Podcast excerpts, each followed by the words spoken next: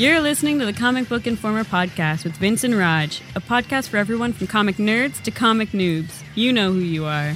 Now, here's your host, Raj.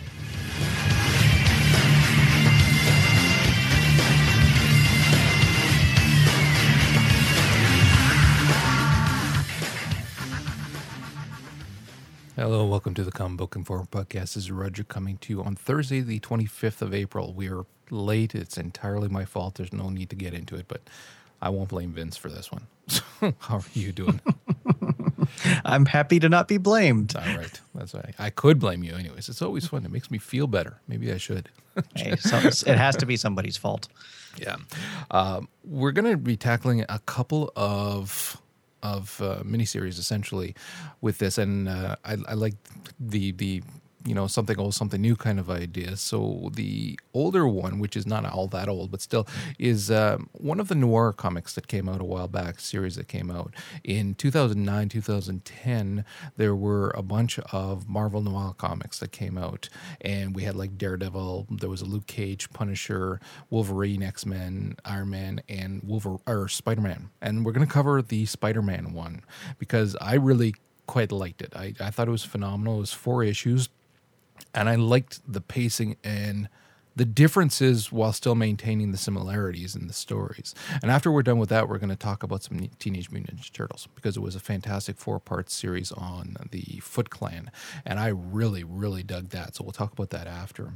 The, um, Spider Man Noir was written by David Hine, I believe. Yes, David Hine with Fabrice Sapolsky, uh, with art by Carmen Di Giamandolfo. I was close enough. Considering how many meds on on, trust me, that's close enough. I would have loved to hear you try to pronounce that yesterday. Yeah, oh, not good. Um, anyways, this one here, like like mo- most of these noir stories that you'll see, you're you're looking at a different time frame kind of thing, a very um, Victorian era steampunk kind of era as well, and it tends to be a grittier story, and this is what we see here as well, and we see here how the you, you actually don't see initially how Parker got his powers in this alternate universe right away. There's a uh, there's a lot of storytelling that goes on to give you the different kind of mentality what's going on here and you're getting the the oppressed populace who is fighting to be heard and everything and not just be steamrolled all over by the powers that be that own the government, own the police, own everything, uh, including the papers, which I really love that aspect. um, and so you have here May uh, is Aunt May is actually an activist speaking out against this and it fits perfectly with her character kind of thing especially when you look at the differences with may in the ultimate universe as well. Then you can see how you know given the right push she can really be quite loud if she needs to for what she feels is right. And then parker believes in what she is saying as well but whereas in the regular and in the ultimate universe he's still quite a bit more mellow here he's harsh and he's kind of ang- very angry, and it would not take a lot to set him completely over the edge. And I, I again, I don't know how much I would want to read of him like this, just because it is a lot edgier, edgier, and just more depressing at times. but it was interesting for the four Spider-Man's series. supposed to be issues. fun. Yeah, really, that's the thing, and and it's not really. He doesn't have that witty banter. It's just in your face angst. And again, for four issues, it was great. I don't know how much more I'd like to to to to have that around, but it was really, really freaking good. See, I didn't enjoy it quite as much as you did, apparently. I but I think that's sort of the, kind of the reason why I didn't really buy into this one as much as it, it had some of the other noir stuff that I'd read. Um, like I felt this was a good story with the Spider-Man characters. Like you know, I loved what they did with Jonah and you know Goblin and like you said May, but I didn't think it was a good Spider-Man story on that on that level. Okay, and it's just because of him as a character, though. Yeah, I, I it just didn't work for me. Right, because the character is again, it is noticeably different. The the jovial Peter Parker that is, you know, spitting out banter while he is um, taking down bad guys is not here. This is he is in some scenes very very angry, and then as he begins to see more and more just how much of an influence the powers that be have over everyone, including the people that are supposed to be his mentor and things like that, that everybody is bought and paid for, it really starts to affect him in a profound way. Mm-hmm. I the one thing that I wasn't crazy about, I will say, is the manner in which he gets his powers. It it just seemed to be way too easy, way too. I mean, not that you know in a going in a lab and it's a lab insect makes that much more sense or is that much more realistic or believable. But I don't know. This was just, it was just like a plot device that was thrown in that was far too easy. Well, at least the stuff with like the you know the spider spirit that was kind of tying into the uh, the comic storyline of I think it was around the same time, maybe 2008, with you know the with the whole animal totem thing and him growing like the spider talons and all that weird stuff. Like basically the stuff we see from Kaine right now in Scarlet Spider. That's all stuff Peter went through. But that that's kind of the thing about the noir. Like the I haven't read all of them, but the ones I enjoyed the most are were the characters that didn't need that sort of like fantastic element, like Daredevil Noir. I really enjoyed that one. Luke Cage Noir was fantastic because Luke Cage doesn't necessarily need his powers to be an interesting character on his own. And then my favorite one was actually uh, X Men Noir because they did an X Men story without any powers, which was crazy. Like they had stuff where like Jean Grey, she was uh, actually a con artist, and that's how like they kind of added in her, you know, her telekinesis or like her uh, psychic abilities was she could just trick people into doing what she wanted instead of you know messing with their minds. So especially in comparison to a lot of the other noir stories I read, this was very jarring because it had that fantastic element that a lot of the others didn't. And I think that had they not put it in and they just found another way to make him that hero kind of thing, I think it would have been a lot better. Mm-hmm. I think it would have fit a lot better and it still would have been, you know, the common man fighting against everybody else for what is good and what is just and what's right. And uh, without the ability to climb walls. So I think that would have been better myself. Uh, but then what they do too is when you are going through the story, then you really get to see that Goblin isn't a regular guy either. Osborn is, you find out much later on in the story, but you realize that, yeah, he's not just a regular guy either. So there's some fantastical throughout in hidden ways, um, and including with uh, J. Jonah as well, kind of thing. So I mean, it, it it works in that it's not just him kind of thing, but I do think that had they grounded the entirety of the story, it would have been better. Well, at least with uh, what we saw, like Vulture and Goblin, like that's stuff that's believable though. Like those are, you know, I, I I don't know how many circus sideshows you've been to, yeah. but I've seen people like the vulture before. You know the you know the the the geeks, the guys that bite the heads off chickens. Like that that's an actual sideshow act. And you know there's multiple you know birth defects and stuff that can lead to somebody you know kind of looking like the goblin. So that was at least more believable and more grounded in the real world. Yeah. Oh yeah, yeah. No, than than than magic spiders. spiders. Yeah. and apparently they can bite the hell out of other people and not give them powers, but Petey, they like him. They're giving him powers. Um, what did you think of the art overall? I liked it, but at least for a comic that's titled noir, I felt it was a little too bright. Bright, yeah. like, like especially in comparison to uh, you never played the Shattered Dimensions video game, did you? No. Uh, well, that was the one where they had the crossover yeah. between Spider-Man, Ultimate Spider-Man, Spider-Man 2099, and Spider-Man Noir. And the art style in the noir levels was phenomenal. It was very washed out, like you know, sepia tones, a lot of like black and white. It looked fantastic in there. And I hadn't actually read the Spider-Man Noir comic previously, so picking up the comic book, especially after seeing that art style, I was like, "What is this?" it wasn't bad. It just I don't think it was fitting. It's very jarring. It's very different than than a normal normal, but you know what I mean, um, than the norm. So I thought that in that respect, it's like the lines are harsh and everything, and it works, and it works in a style too that is of that kind of steampunk era. So it does work in that regard. The um, the only thing is, is like you're saying, it's well, part of that is that the coloring is phenomenal in this. It really is. it's just it's too bright, but it it's freaking amazing, and it if they had put out this exact same comic and just called it Spider-Man 1930s instead of Spider-Man Yeah. Noir, I probably wouldn't have had a problem with Yeah, it. really. so that's about it. I I think that it is definitely something that is worth picking up to read. Um, if you can find it to like a buddy of yours, kind of loan it to you, read. That's fine. I don't know that it's necessarily one that you have to own, but I, it is something that was fun to read, and I did enjoy it. Mm-hmm. Okay, let's move on to the turtles because that's definitely oh, that's an own. That's a Yeah. I, IDW as part of their ongoing, incredibly great revival of the Teenage Mutant Ninja Turtles. Uh, over the last few months, they've been releasing a miniseries called "The Secret History of the Foot Clan," a story by Mateus Santolouco with a scripting assist from Eric Burnham, and uh, art as actually also by Santolouco with uh, coloring from Joao Vieira. So Santa, this is basically Santolouco's baby. Like he's just running with this story and art, and man, it, It works. Holy crap!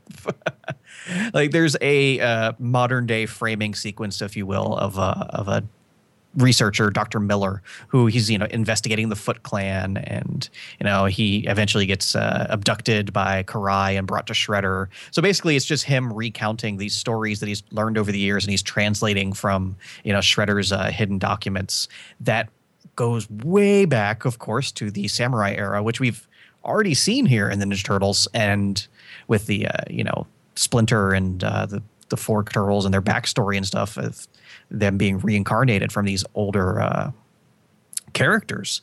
And they use that setup to great effect because it takes us way back to the tale of Takeshi Tatsuo, a great warrior who is so feared on the battlefield, even his own liege lord uh, fears him and actually sends him on a mission that's actually a trap. And he, God, this was straight out of Lone Wolf and Cub. Like it was him against an army Yeah. and he just wrecked them. It was bloody, it was brutal, it was glorious. What I liked about that fight too is that um, you you knew he was gonna he wasn't gonna make it out, or at least not entirely, kind of thing. And they made it realistic in that kind of way. Like when he is brought down, it's harsh, and it is, and it makes sense for the comic as well. I, I like how he worked it in, but yeah, it's just an and. As good as this guy is a writer, because I I really like these his art, Jesus Christ. You're looking at these fight scenes and it's unbelievable. Just beautiful. Like, In the battle, I like how they worked it in that he actually, you know, had one of his legs lopped off at the knee. Not that it slowed him down any, Yeah, really. but when he's uh, taken off the battlefield by, you know, this mysterious uh, woman and finds himself healed, even to the point where he regrew his leg. And it's it's not in terribly good shape. It's oozing with blood and fluids and all kinds of weird stuff. And when he takes his first step, it leaves the imprint that we now know as the Foot Clan uh, logo. I thought like, it's such a minor thing, but the way it was worked into the story was just brilliant. Yeah, it was. It was phenomenal. So we see the rise of the Foot Clan under uh, Tatsuo's leadership, and learn that his power and his long life. I think at point in the story he'd lived for about a century and hadn't aged a day, seemingly, was uh, through an alliance with a witch Kitsune, and Kitsune is getting her, uh, as they call it, her magical uh, serum, which we now know is the actual, you know, the ooze, as we've come to find out, was through one of the Utroms that was coming through a portal in ancient Japan. I don't know if this was Krang or not. I'm not sure how long the Utroms live, but th- th- they're right there in one page. They took every aspect of the Ninja Turtles franchise and melded it all together in a way that worked. That makes sense. yeah, Yeah. like it, it, it- Makes going into this, if you told sense me, than the original. yeah, if you told me, oh yeah, you know, the brain dudes from Dimension X were visiting ancient Japan and made the Shredder immortal, I would have laughed at you. But it works. yes. Uh, yeah, the Foot Clan. Uh, there's some dissension within the ranks because they realize something ain't right here. That you know, this guy is hundred years old, still doesn't look a day over thirty. He's growing increasingly violent and you know Oh. raids and taking over territories. So Oroku Mashi, who is a very familiar name, actually rebels and kills Tatsuo while he's regenerating one night. And as we of course know from uh, the lore here, Oroku Mashi is the father of Oroku Saki, who we is of course the Shredder. So we get fast forwarding a few years of you know Mashi is now leading the Foot Clan in a more peaceful way. But Oroku Saki is not quite at feeling right with that. You know, he has all this anger inside of him, this aggressiveness, and they say through the witch's curse, but of course, you know, through their uh, religious beliefs, it's also known that he is actually the reincarnation of Takeshi Tatsuo's spirit. So just how we saw the turtles being reincarnations of previous lives, the Shredder himself is as well of this, you know, this great warrior.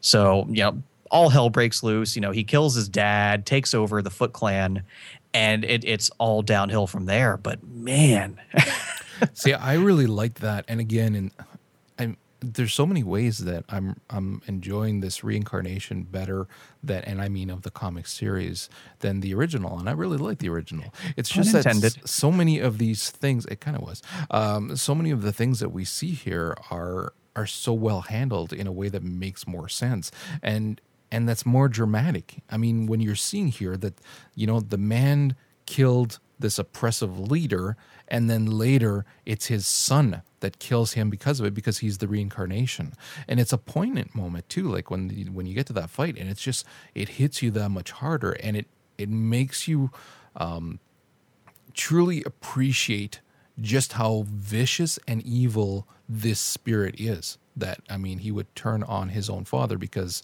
he doesn't see him as his father. It's he's been just reincarnated into that body. And I also saw like enjoyed the bits we got between uh, Saki and Hamato Yoshi, who was of course you know Splinter's previous uh, Yeah. incarnation, and just because we've we've seen bits of it, like tiny little bits into the flashbacks and stuff, but actually seeing their relationship over a number of years was really cool to see. yeah i agree And then, of course, you know, the big thing at the end is we find out that uh, you know Shredder worked out a way uh, to kind of betray the Utroms and get a lifetime supply of the ooze that has basically turned him literally immortal in the story. So now that we have this little mini series that on one hand served as a backstory for all the stuff going on, but on the other leads into another layer of the modern day story that we have going on in the ongoing series. This was so successful on so many levels. Yeah, because this is going to have a huge impact on the regular series now. Because like we're expecting that. I mean, they they were saying he has to die, but he can't. So and then now knowing as well what happened the last time they quote unquote killed him, you know, even if they do, that spirit can come back in a very interesting way. So again, I'm I'm very interested to see what's going to happen now. And Shredder also uh, mentions that he's on a quest to find where Kitsune, the uh, the witch, is hidden because he knows she's still around somewhere. So now I can't wait. I'm like, I I, I need more right now. Give me give me more.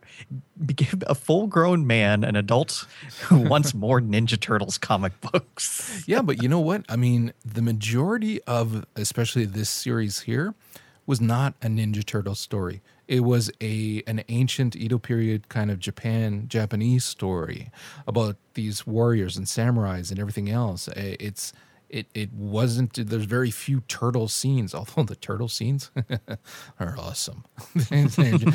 I really love how he draws the turtles and the fight scenes are amazing. I, I on that subject, I like the little twist he did with kind of reshaping the turtles' masks. Like it's such a small Yes. little thing, but it, ha- it lends a great effect to the artwork. It it really does. So yeah, it seriously, guys, read some freaking Ninja Turtles. It is very, very, very good.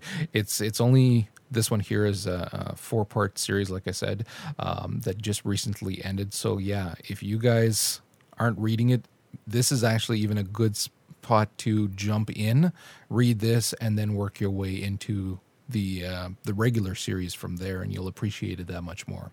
Phenomenal series. Yeah. Okay, so let's uh, move into what we've been reading. What do you got this week?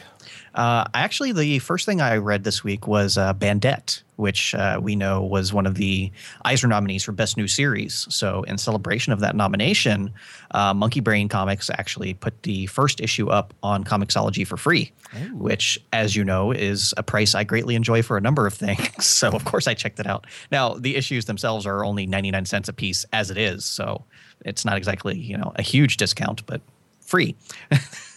and I checked it out and it was enjoyable.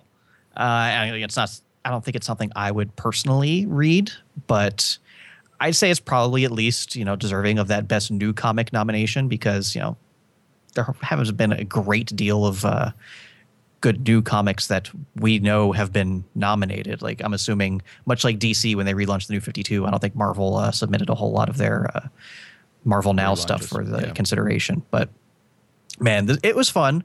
Like it's the story of you know this young woman who's basically you know French Robin Hood, you know, robbing riches from evil people. You know, is kind of their punishment, and it had a cool style to it. Like it had kind of that uh, like a Lupin the Third feel to it. I don't know if you're terribly familiar with. Uh, with that, but it was fun. Like the art style was nifty. Like it wasn't, you know, jumping out at you, but it it was enjoyable. I mean, it's Okay. free. I, I'd say it's at least worth checking out. Yeah, definitely.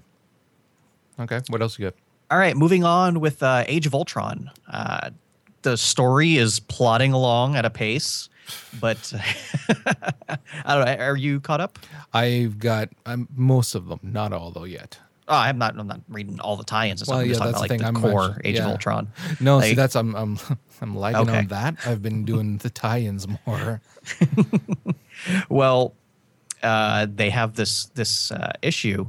You have Captain America's team going into the future and you know trying to take down Ultron there, but half the comic is also Wolverine and Stu, Oh. Sue Storm. Okay, I into- read that. okay, That was Go. awesome. yes, because I'm really. This is this a thing we say so many times at these big events. I'm really hoping that this is kind of a thing they stick to, because I don't, I don't want to ruin it, but they kind of killed off a major character. but once they did this, I'm looking back and I'm thinking. I haven't seen that character show up in any of the Marvel Now comics since the relaunch. Have you? I don't know. So I'm thinking that this might have some sort of permanence to it. And if it does, good on you, Marvel. Yeah, yeah. I I really enjoyed that. It, I mean, it wasn't surprising because mm-hmm. I mean they they try to do the twist, you know, with Sue where she gets all badass, um, and you're expecting that she's the one that's going to be holding back Wolverine. But it's an age old. We've seen this in many stories before, so it was expected that at some point she's going to realize what needs to be done, kind of thing, and but it was handled again in such a way that it was it was really really well done and i liked it and it wasn't sappy but it was enough to like really jar you i i enjoyed it a hell of a lot and they also did the uh, the tie-in with Wolverine and the X-Men, Yeah. which was an expansion of their little adventure where Wolverine was inadvertently responsible for the Brood becoming a tougher enemy. that was so awesome it, it was goofy, but it was good. his reaction to it was great. yeah And then the the last thing was Nova, and we say this every month, but I can't get over how good this is.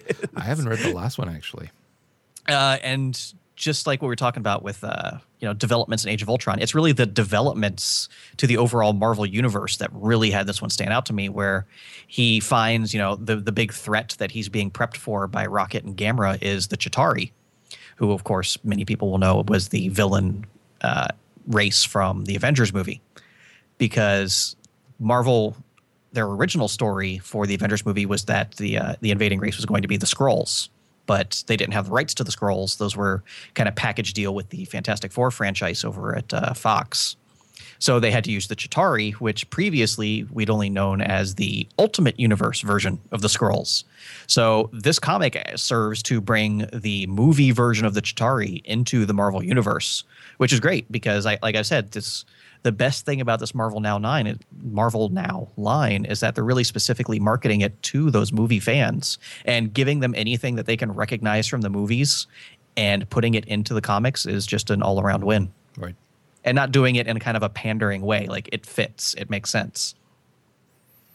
So that's all I've got this week. well speaking along those same lines then did you read uh, thanos rising number one No, actually, I haven't. really i would have thought I- you would have been all over that I'm sure I'll get to it at some point, but I kind of already know Thanos' origin. So Okay, see, I did not. Um, and this was actually good. Uh, it's Jason Aaron who uh, wrote it, uh, art by Simone Bianchi. Uh, Bianchi. The, oh my god, the art is amazing in this. The art is amazing, especially actually. I should who who did the coloring? Was it her as well? Do, do, do. Yeah, coloring by Simone, another Simone uh, Peruzzi.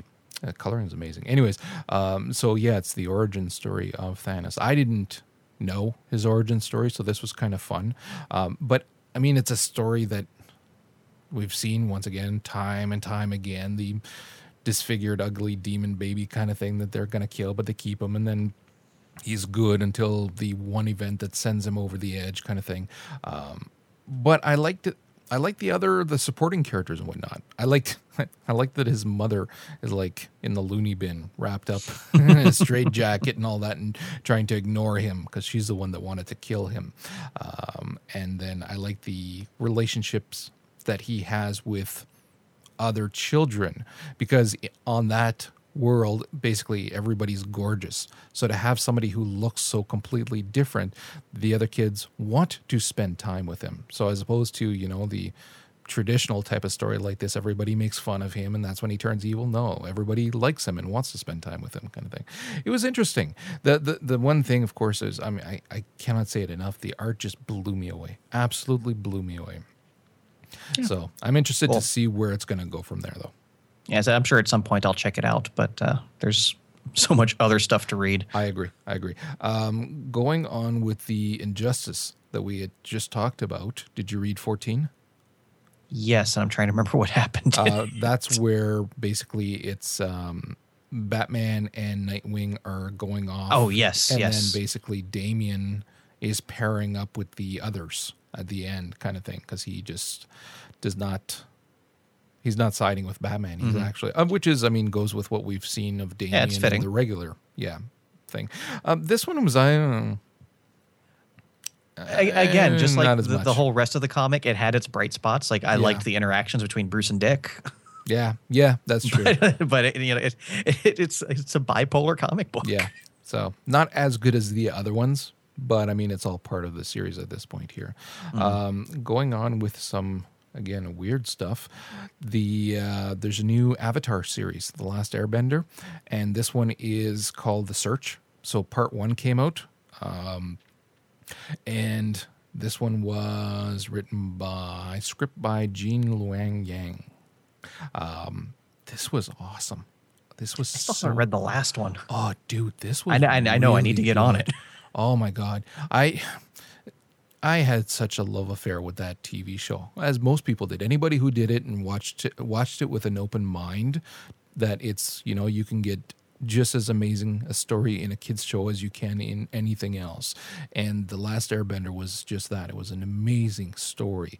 Well, the comics they're they're working with also in some cases with the the creators of the show, um, and so you're you're getting fidelity with the characters and that's what you see here and the reason i really like this one too is because what it is is it's a search for um for um Kuzo, kuzo's mother mm. um and so you are um you're you're you're getting the backstory of the backstory of him as a child and then even before that with his mother and how she came to be betrothed to the Fire Lord Prince at the time, kind of thing, and then why she um, became his mother, and uh, and and and all kinds of things like that, like because it's not what she wanted, obviously.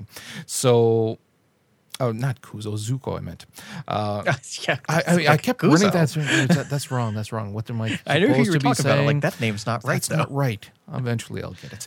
Um, but anyways, so you have like this fantastic story of in in the past with with those characters, and then the present with the kids trying to uh, to find anything that they can about her by going back to her village of origin, and then the relationship that Zuko has with his insane sister Azula, haha, got the name right, and his father. You don't see much of the father in this case here. You get a lot more of the sibling relationship, which I like. They did again. Mm-hmm. That she's just batshit crazy, and I will bleep that. But so it, it's just fun.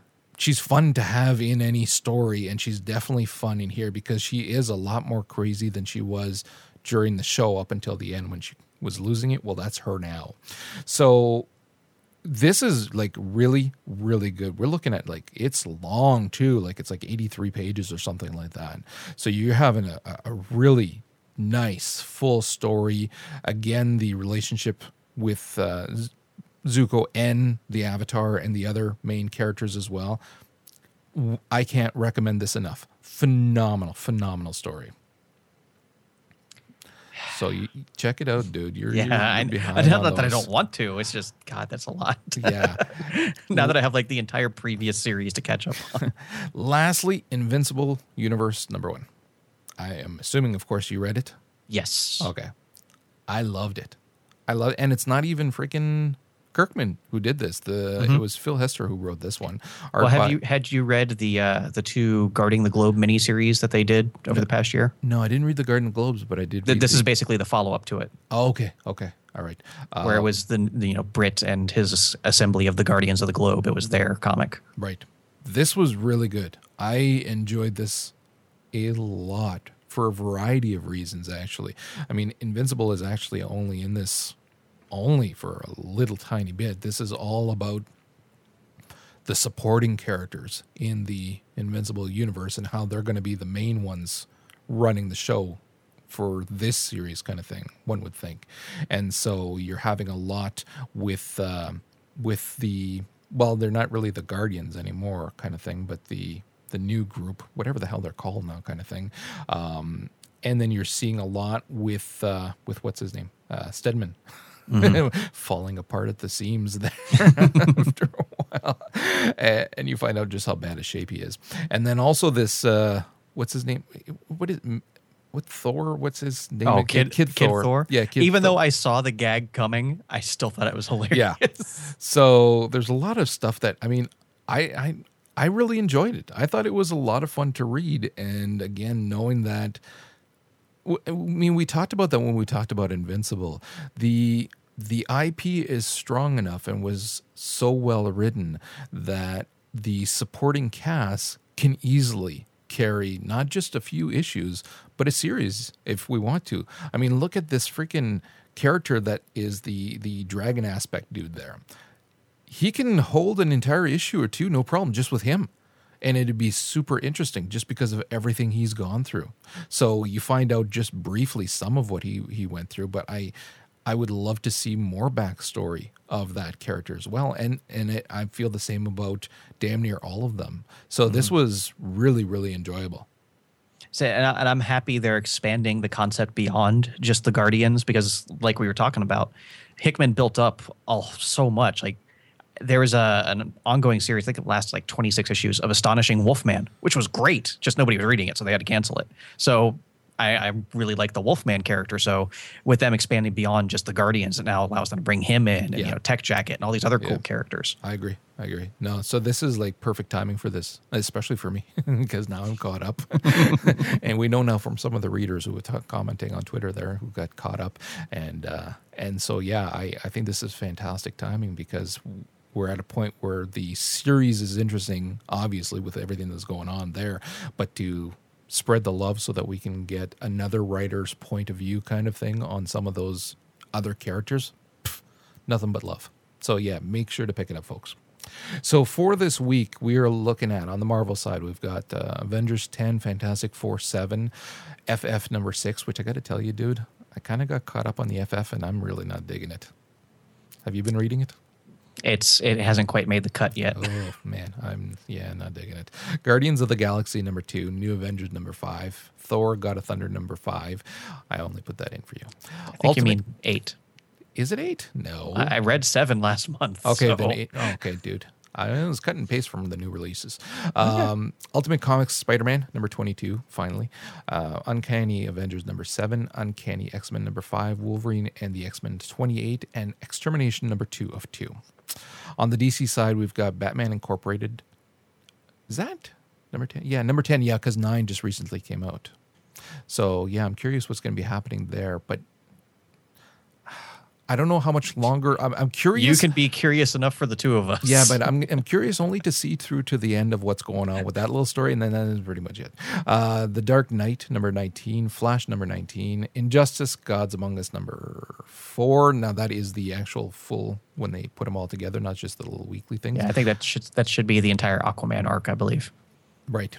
And uh, then Talon number seven, which still amazing stuff coming out of that. So yeah, we got from everybody else, Dragon Age Until We Sleep number two of three. We've been loving the Dragon Age. I'm hoping that once this is done, we're going to be talking about this series as well. Uh, Teenage Mutant Ninja Turtles number 21.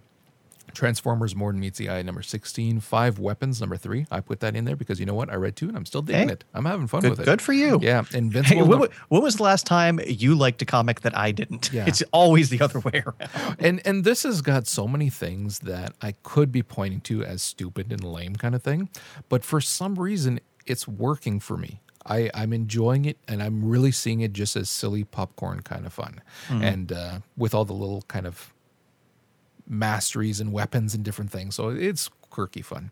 Uh, Invincible 102, that's going to be awesome. Uh, Manhattan Projects number 11, equally awesome. And then, oh, juice.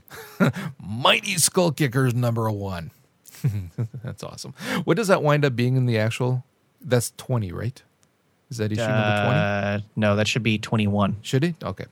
So yeah, awesome stuff there. Make sure to pick up all the variants. And Witch Doctor Malpractice number six of six. Another one that I'm hoping that at some point maybe we'll cover the entirety of the series because that's been a hell of fun to read. Mm-hmm. So with that, we're actually going to wrap it up for the week. You can of course check out the show notes at comicbookinformer.com. And you can find us on Twitter at CB Informer. Hope you enjoyed the issue, and we'll talk to you next week.